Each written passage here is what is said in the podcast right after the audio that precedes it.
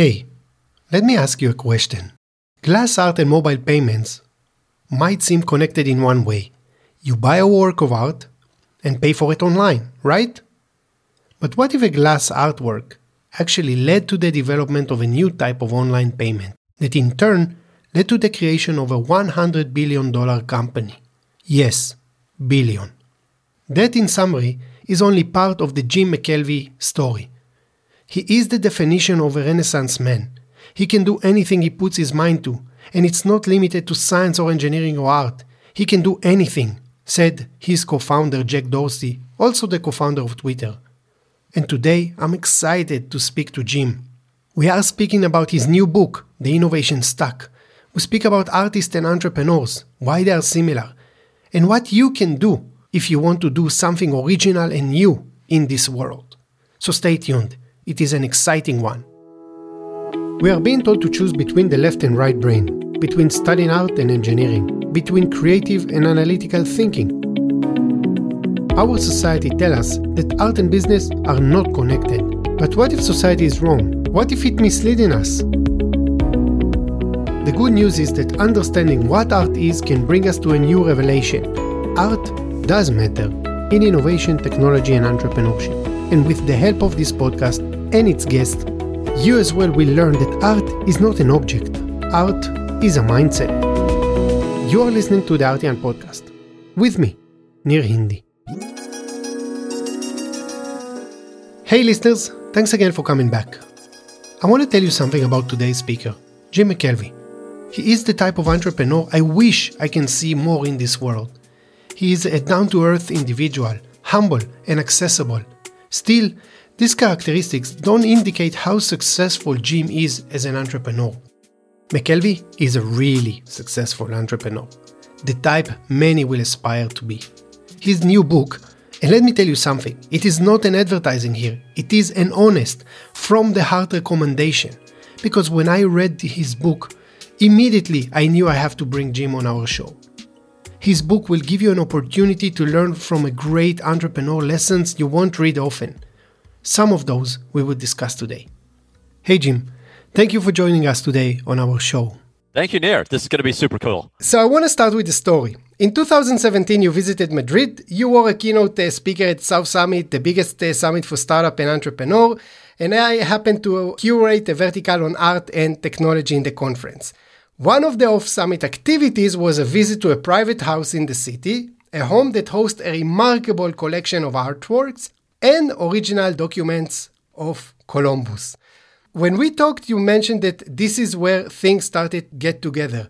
And I want to start and ask you how from Columbus you got into publishing a book on innovation stack.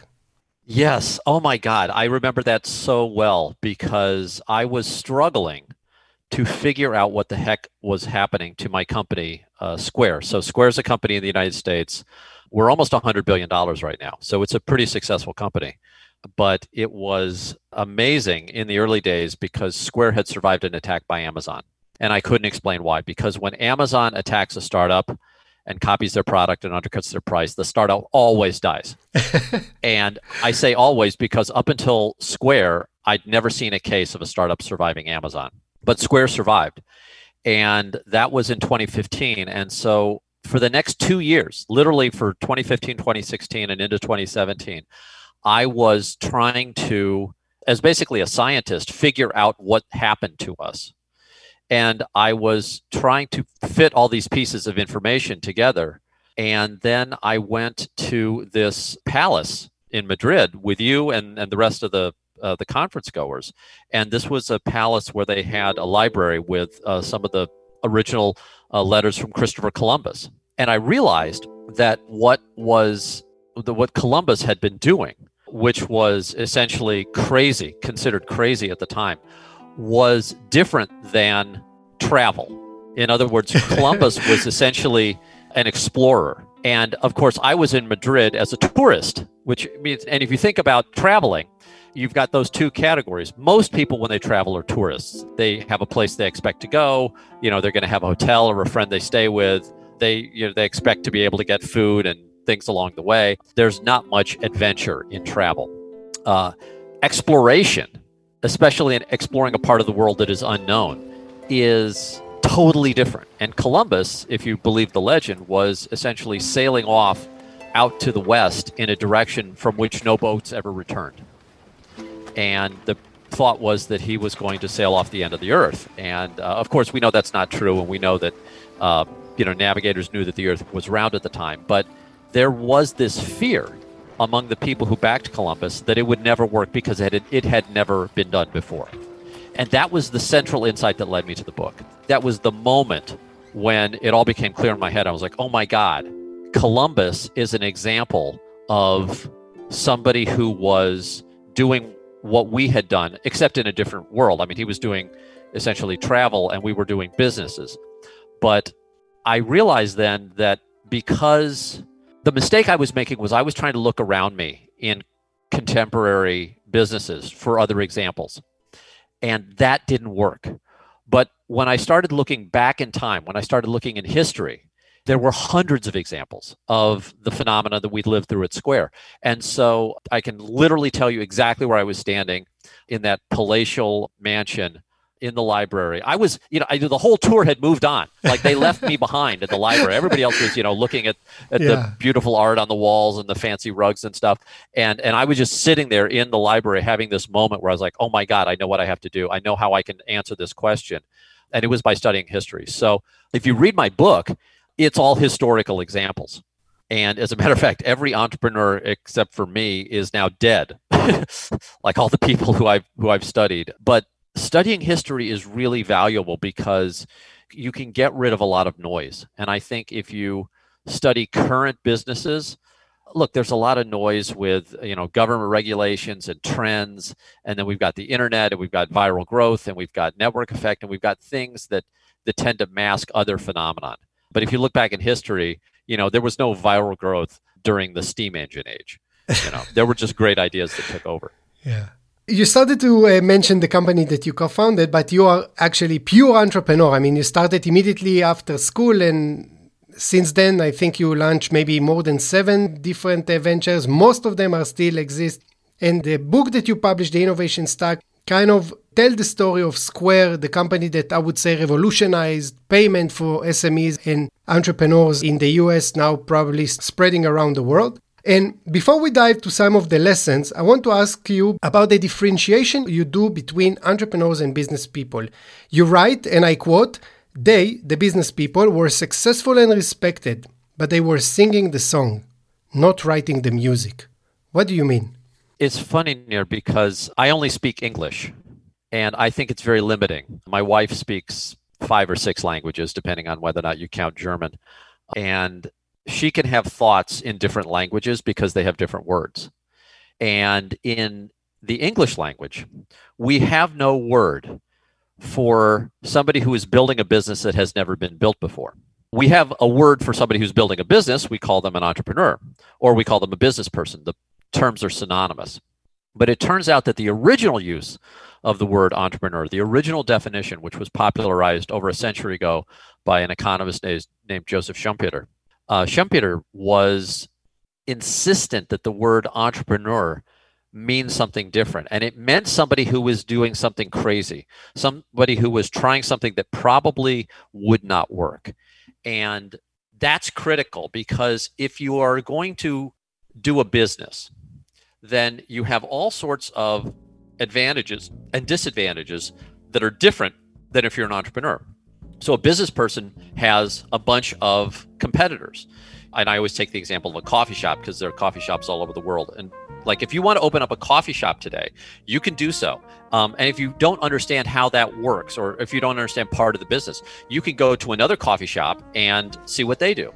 Or you can go to the coffee convention or you can hire employees who used to work at other coffee shops and they'll know what to do. You can learn what you need to learn. Now, that doesn't mean you can't do some original things, but most of those original things are, are going to be very, very slight changes to the coffee shop model. If you are doing a business that has never been done before, you can't go to a trade show. You can't hire from your competitors. As a matter of fact, you have no competitors. And you say, oh, well, that's great to have no competitors. Like, no, no, no competitors are really helpful especially when you're starting out because you can steal their ideas you can steal their employees you know you can steal their market share you can get tremendous help from your competitors And entrepreneurs can't do this. So, in order to write my book, I first had to essentially revive the old definition of entrepreneurship. And the reason I did that was not, you know, to be sort of pedantic or, you know, make it some sort of academic exercise.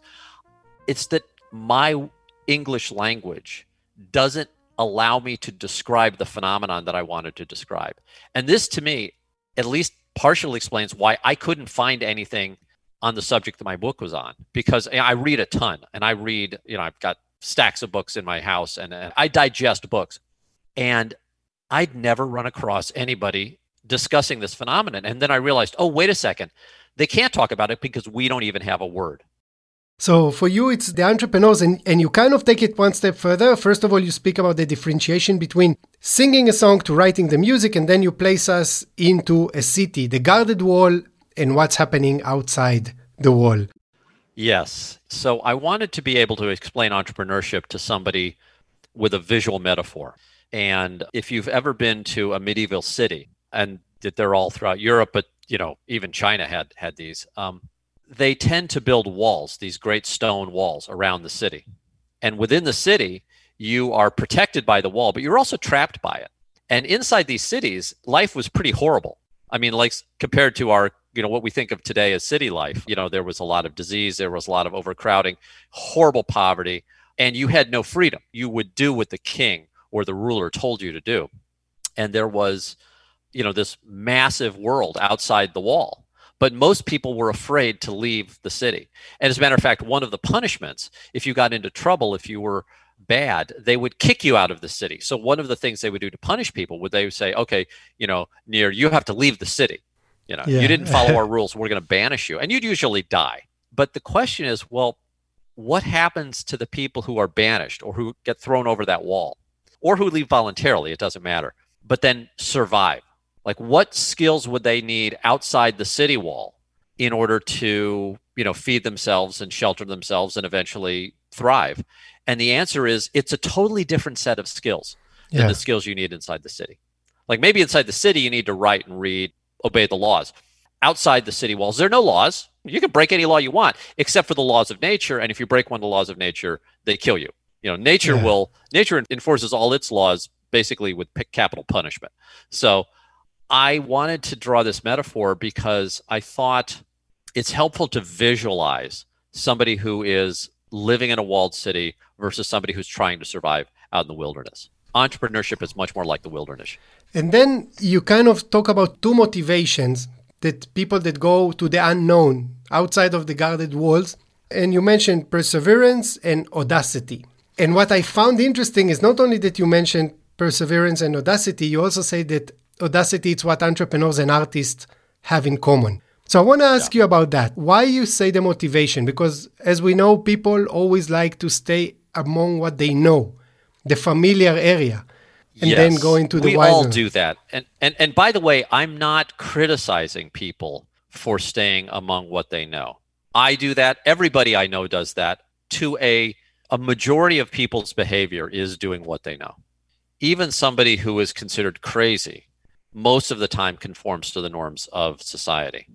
But that small percentage of time that some people violate the norms, that's considered audacious, and that's where entrepreneurship lives. But even for those of us who are wild entrepreneurs and crazy risk takers, most of us spend most of our time doing what everybody else does. And perseverance, if we talk about motivation and energy, is one of the most prized qualities.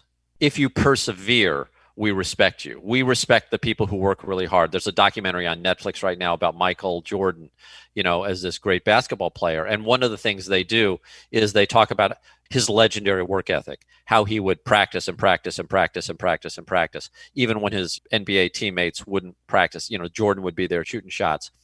And perseverance is one of these things that we all respect. But there is another type of energy and it's rarely discussed, and it's audacity. It's when you have the energy not to keep going, but to do something different. In other words, maybe your audacity is to stop when everybody is running.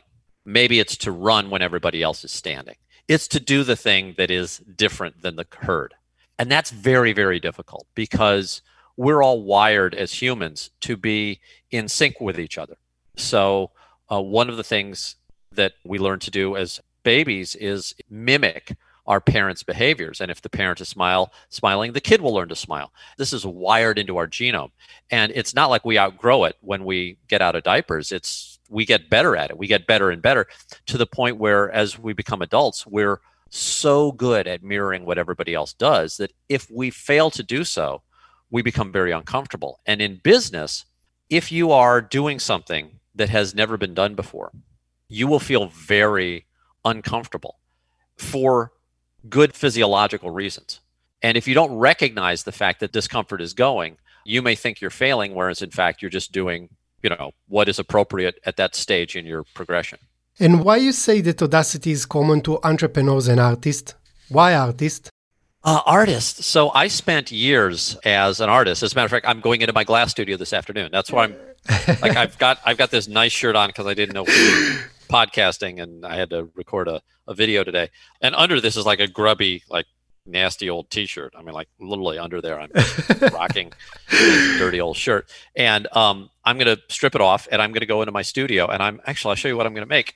I'm working on a set of, uh, of drinking glasses, oh. but they're, um, they're these sort of wavy glasses and i'm it's very very hard to get glass to make this wave and i don't know how to do it and nobody i know in the studio uh, has ever done this and so we're all experimenting. And so the trick in art is to do something original.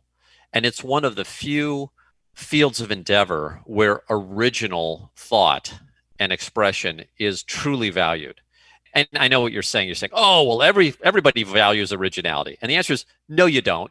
Like you really don't. Like none of us do. We really we really want to be conformist. Now we want maybe a little bit of originality. Like we want to ride in a cooler car than our friends, or maybe a crummier car than our friends. Like in in the worlds that I travel in, it's funny. Like I've got my Miami friends, and they like to be cool in Miami. You drive like a really cool car, and then among my artist friends, to be cool, you drive a really crappy car. You know.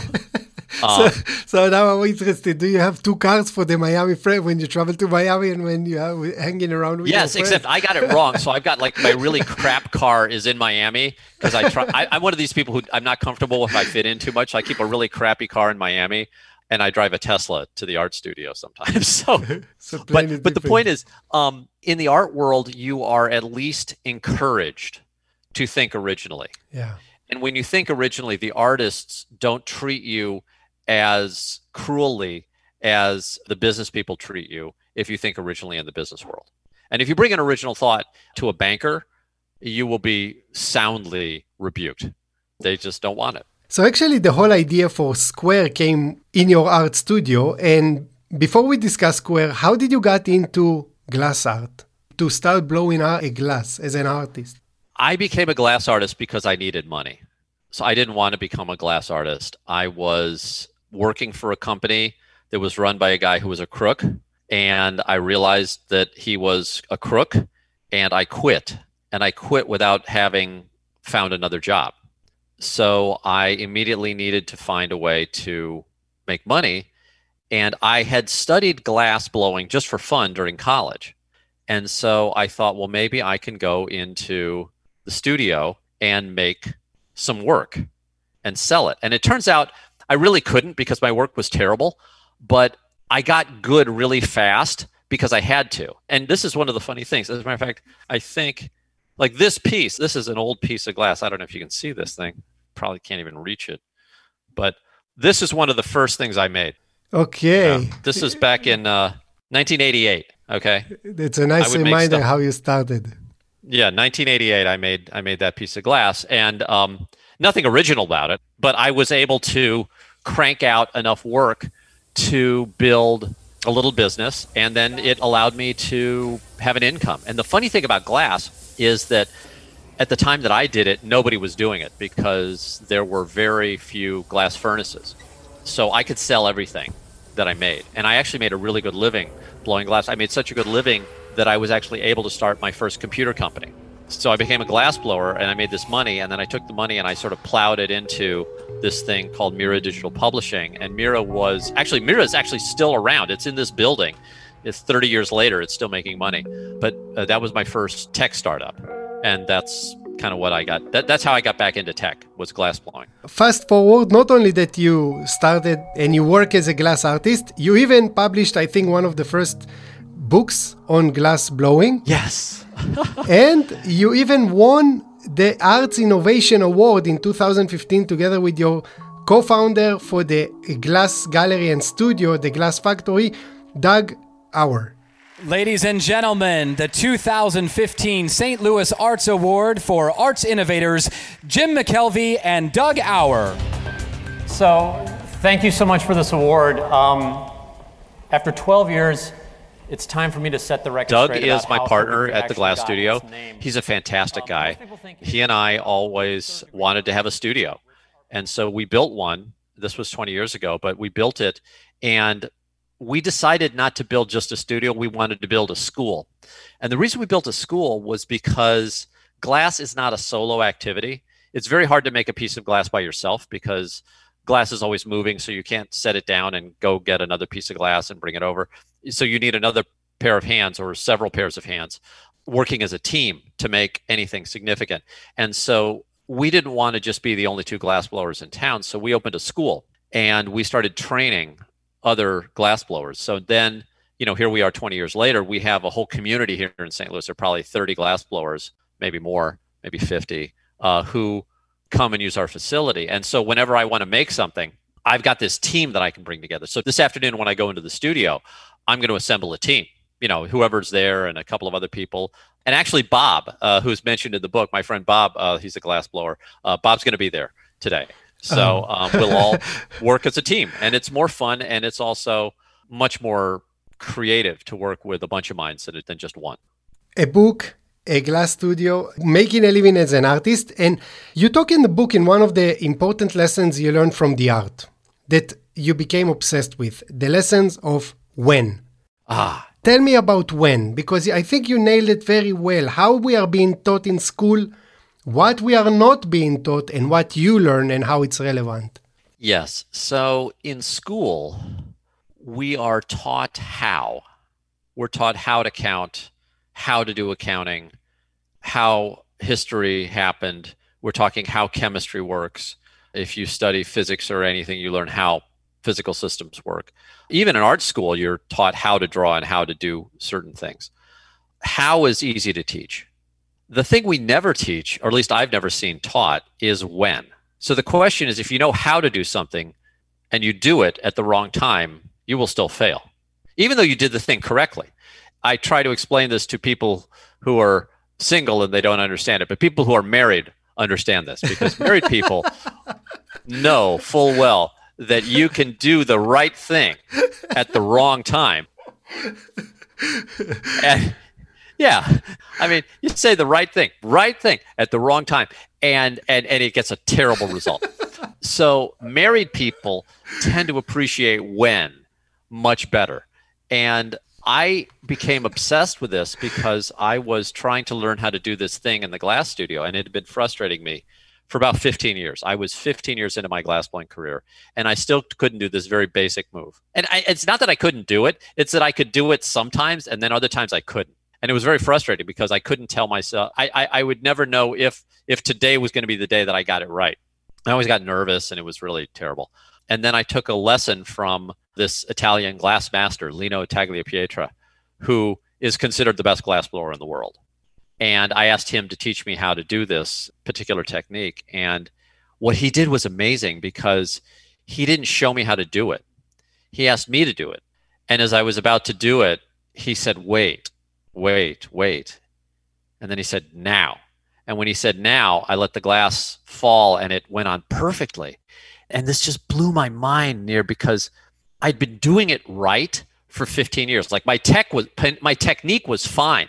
It was my timing that was off. And as soon as I saw that lesson in the glass studio, I all of a sudden realized that this was a lesson that applied throughout my life. You know, that I had been doing the right thing so often at the wrong moment and then I knew what to do. I just didn't know when to do it. I've become a student of timing ever since that moment. I've been just obsessed with this idea that there is a right time to do the thing in the right way. And I think it's been partially responsible for the fact that more of the stuff that I'm doing is working now. You know, with the timing, it's kind of very interesting because it leads me to my next question about Square. Square sellers have been paid over $10 billion globally through Square invoices because they take the work and worry out of getting paid. They're You actually launched Square just free to send. after the crisis or in the middle of the crisis. And you managed to transform it together with your co founder, Jack Dorsey, to one of the most successful, I think, payment companies that we see today. How did you get from the idea to start Square and what led you to start this company? what led me to start it was two phenomenon. First of all, Jack, who I'd worked together with at, at Mira, my first company, had just been kicked out of Twitter. And he was the co-founder of Twitter, but they kicked him out. And he came back to St. Louis, where we're both from. And we were actually in my glass studio talking about what we were going to do next. And Jack suggested that we start a new company together. And I said, Great, what do you want to do? He's like, I don't know. What do you want to do? And so we kicked around ideas but neither one of us had an idea. We were just eager to work together again, but we did not have an idea. So I moved out to California where Jack lived, and we spent a couple of weeks trying to figure out an idea for a business. So we were looking for ideas for a business. And we came up with a couple of rudimentary ideas, but none of them that were really that appealing. And then I happened to be in my glass studio packing up to move out to California, and I got a call from a lady from Panama, and she wanted to buy this piece of glass that I'd had on the shelf for probably three years, and it was ugly, and I wanted to get rid of it. And she wanted to pay me full price for it. And I was so happy to get rid of this thing, and she tried to pay me with an American Express card. It's all she had, and I said, "I'm sorry, I can't take American Express because American Express is way more expensive than Mastercard and Visa, or at least it was at the time." I lost this sale because I couldn't take a payment and that was ironic because I was talking to her, you know, on, on, my iPhone, and I look at my iPhone as this magical device that becomes whatever I want. You know, it turns into a map, it turns into a TV, it turns into a video game, like it turns into whatever I want it to turn into. And it did not turn into a credit card machine on that critical day. And I thought, I want to be able to turn my iPhone into a credit card machine. And I called up Jack and I said, This is what we should do. You know, I think I have the, the idea. And at the time, nobody was doing anything in payments. There had been no innovation since PayPal, which was you know 10 years old at the time. So I looked at this market and I just thought, I didn't know if the market was going to be big. I didn't know if there were going to be other people like me who wanted my little problem solved. I just knew that I had a problem. And so that was the beginning.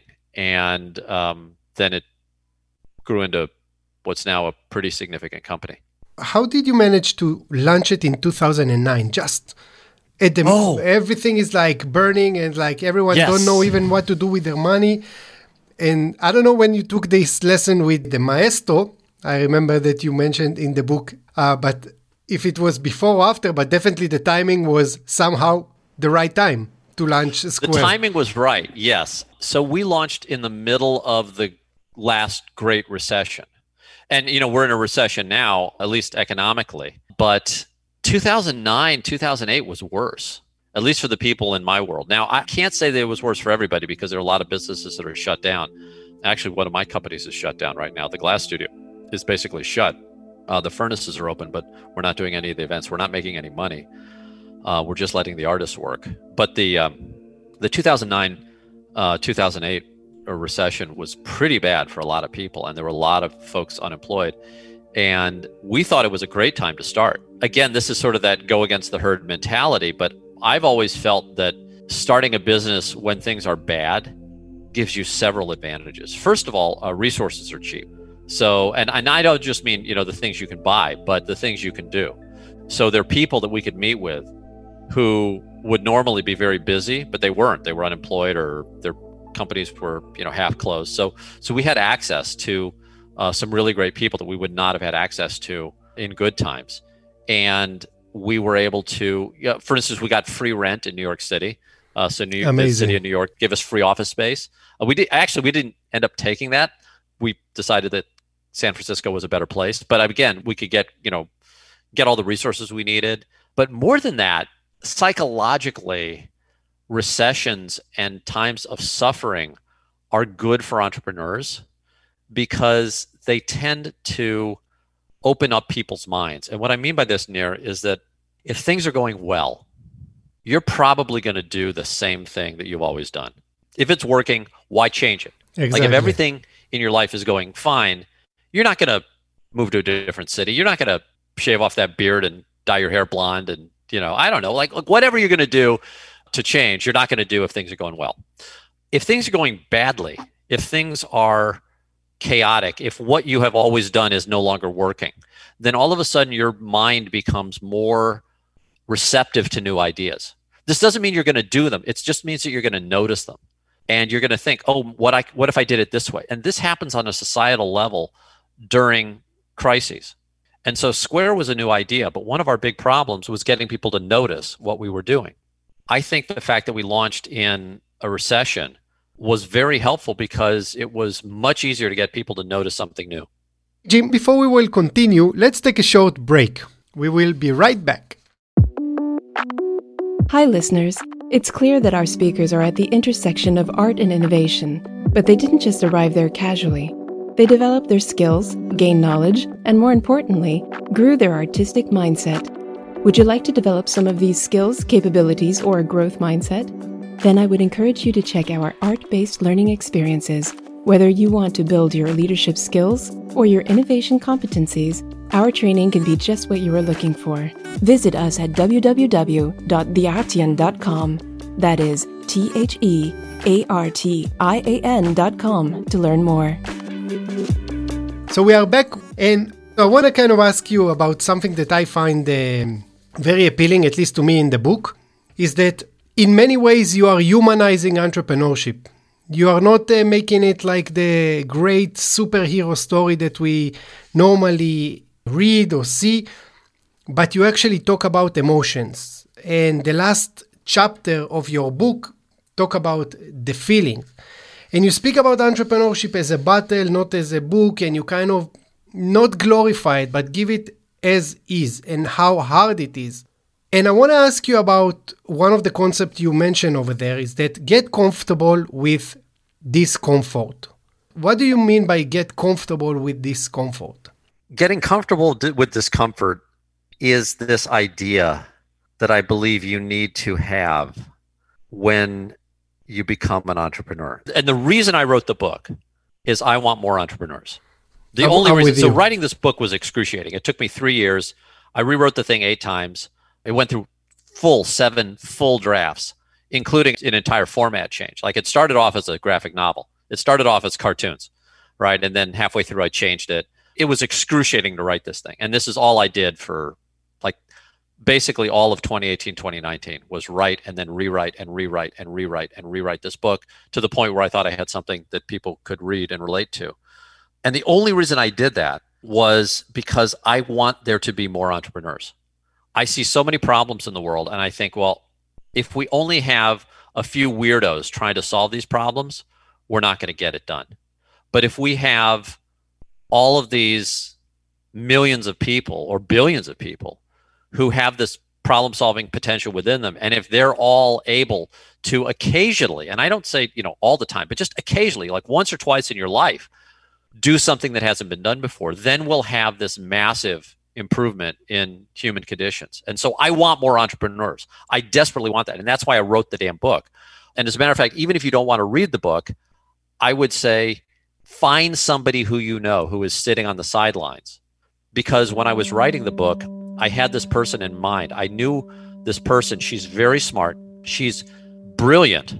She's got a master's degree from one of the world's great institutions, uh, an institution that you instantly recognize. I mean, she's she's extremely capable, and yet every time I see her encounter a problem that she's not solved before, she stops, and she says, "Well, I have to stop now because I'm not qualified to go any further." And my point to her, and this is to all the readers and hopefully to all your listeners, just you don't have to buy the book, just understand this one point. If you reach the edge of what humankind has solved, if you reach that border where mankind no longer knows what to do, you can step across that border. Now, things are going to look a lot different. You've stopped being a tourist, you've now become an explorer. Okay. You are entering the world of entrepreneurship, which you can do, but it's going to feel really, really uncomfortable. And by definition, you will not be qualified. Nobody is qualified to do something the first time it's done. Okay. The very first time anything in this world is accomplished by a human, that human is unqualified to do it. And and if you realize this, it helps prep your mind because if you're like me, you've been taught by the parents who love you and friends who want to protect you and a society that's trying to keep, you know, you from walking into the street and getting run over by a truck. You have been taught to stop when you reach the edge of your qualification and go get more training. Go Nir. you're not ready for this. You're not ready. You're not qualified, Nir. Why don't we go send you to school or let's go do this? You know, hey man, you want to fly a plane? Guess what, buddy? You're to have to train for about a year. You want to fly a plane? I got to give you a drug test to begin with. Then I got to give you a physical test. Then I got to give you an eye test. Then I got to give you uh, a written uh, test. Then we have to go up and practice with an instructor, and you got to practice all these things today. Have you like if you want to fly a plane and and do so today? There's a long list of training and requirements. And at the end of that training, you will be qualified to fly a plane. Orville Wright, Wilbur Wright, who literally flipped a coin to decide who would be the first person to try their new Wright flyer. Neither one of them were qualified. They couldn't be. Nobody, no human had ever flown before. So how could anyone be qualified? They weren't qualified. I know 10 times as much about aviation as they did because I've, I've been through all the classes. But they didn't have classes they could go to. There weren't any classes. They had to figure it out literally in the air. They had to jump into the air with this machine and get up there and try to figure out how to steer and then figure out how to land and how to figure out how to slow down. And God knows what you do when it stalls and all that stuff. But that's my point. And that is in your life, this is why if you read the book, I only want you, I, I really want you to get this one concept. In your life, you're going to spend most of your time comfortably copying everything. And that's good. That's why the world works. That's why your immune system works. You know, that's why you can brush your teeth in the morning. Like everything that you're doing is a copy. And you can live your whole life like that. And you'll have a great life. You can be a copy, you can copy your whole life and have fun and be respected and loved and all that works. But you might find yourself with a problem that you want to solve or something that you want to change. And you look at that change and you say, wow, how do I change this? And you Google the solution and there's no solution to Google. Or you look for the product that you want and the product doesn't exist. Or people to think a different way, but nobody's thinking that way. You come up against the edge and now you have a decision to make. And I want you to make a decision. I don't want you to just automatically, because of your conditioning and your education and your society, say, I'm unqualified, like my friend does. And I wrote the book for her because if she reads it, one day she's going to get to this point where she sees something wrong in the world that she's capable of solving. Not guaranteed that she's going to be able to solve, but she could probably yeah, do it. Try. Maybe she won't quit. Maybe she won't say, Oh, I'm not qualified, therefore I can't. She'll say, Oh, I'm not qualified, but that's how everybody in this position would be.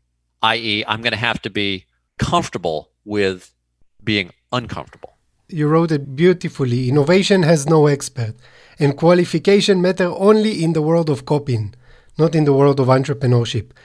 And I want to ask you, Jim, why you found it important to write a whole chapter about feelings and emotions? Ah, uh, uh, because nobody talks about it. Uh, and it was also partially to get rid of the hero myth. So one of the things that I do in the book is I study other entrepreneurs. As a matter of fact, I don't really, it's not really much about what happened with us at Square. I use Square as one example out of four, but there are actually hundreds of examples from my research that I could have pointed to. But in all of those cases, in every one of those cases, at the core of the company was a very ordinary person, was somebody who was not a hero. They weren't bold. They weren't smarter or stronger or better than you. Maybe one guy was. Okay, AP Giannini. He was like, as far as I can tell from my research on this guy, like he was a total badass. And as a matter of fact, like he's he's the guy. Like if you read the comic book, like he's the guy in the comic yeah. book. Eh, he was my you know sort of superhero prototype. But like the rest of the people are just ordinary people.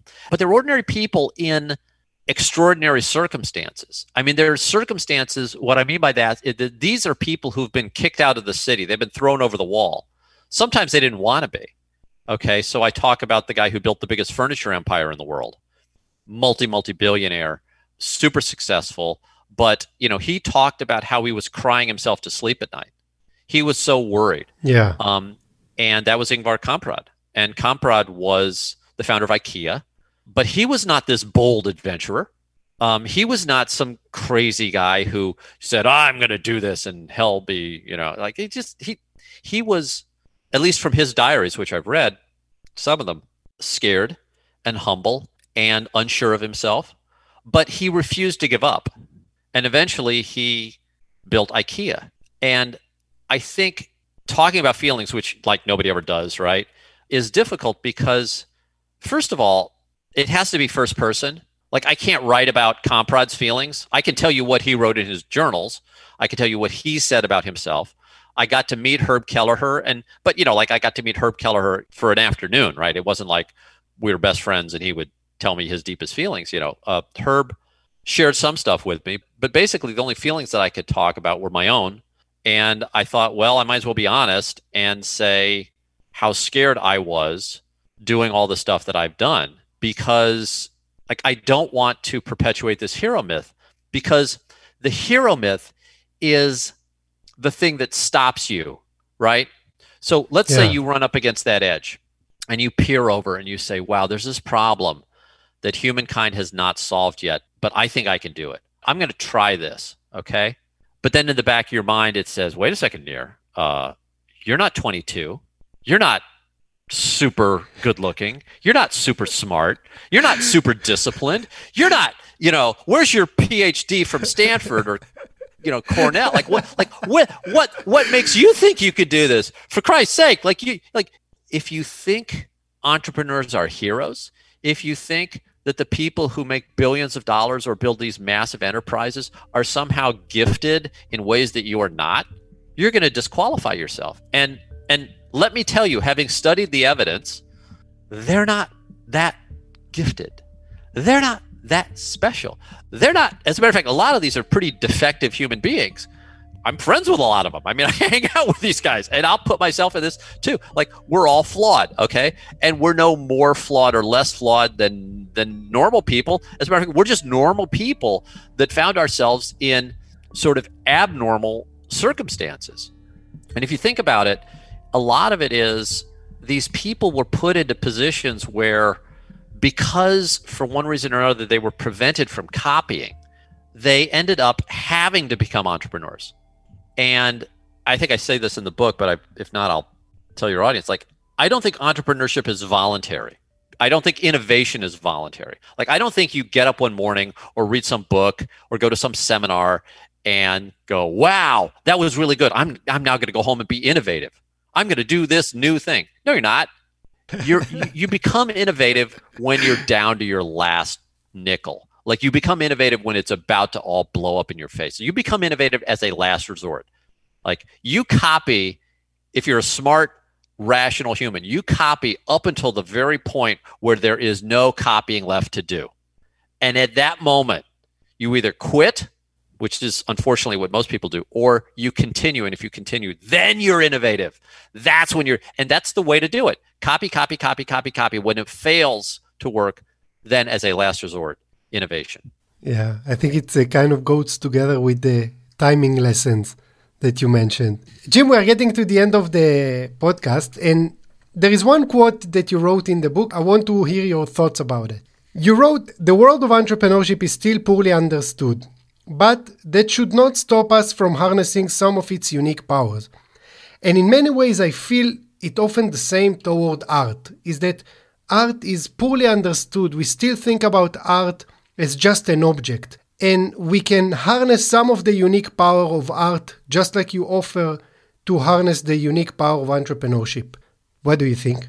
I love the art entrepreneurship analogy. I mean, it, it, it applies so much in my life because I've spent so many years making art, and I think it's helped. And I, I wish people had more access to art. I really, I think you know, because schools cut art programs. It's one yeah. of the first things they cut. Um, I think it's really tragic. But look, if you're going to understand something, sometimes it's easier to understand an analogy. And that's why my book is mostly stories and, and analogies. And, and that's why it started as a comic book because I think people relate to comic books in a different way than they relate to, you know, just words on a page. For me, art is one of those things that when I put myself in that world, I'm able to think differently. And, um, oh God, I'm sorry. I, have got an analogy in my head and I, I'd like to use it, but unfortunately I can't. Okay, I'm going to really I'm going to assume all your listeners have had advanced math training and knows what a Laplace transformation is.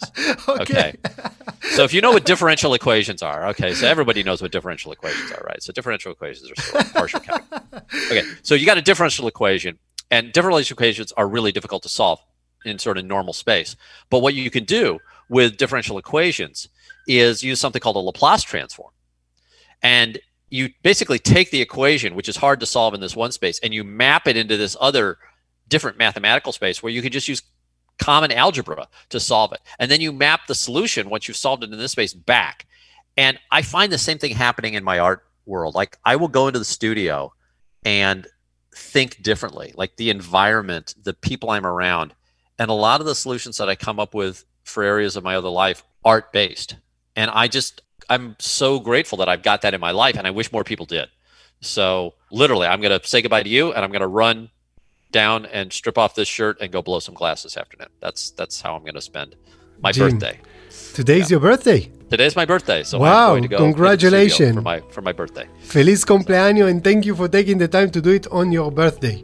Nir, thank you so much, man. Shout out to everybody uh, overseas. I can't wait for this pandemic to end and get to see everybody again. We will wait for you over here, Jim. Thank you very, very much. Thanks, man. Bye bye. Ciao.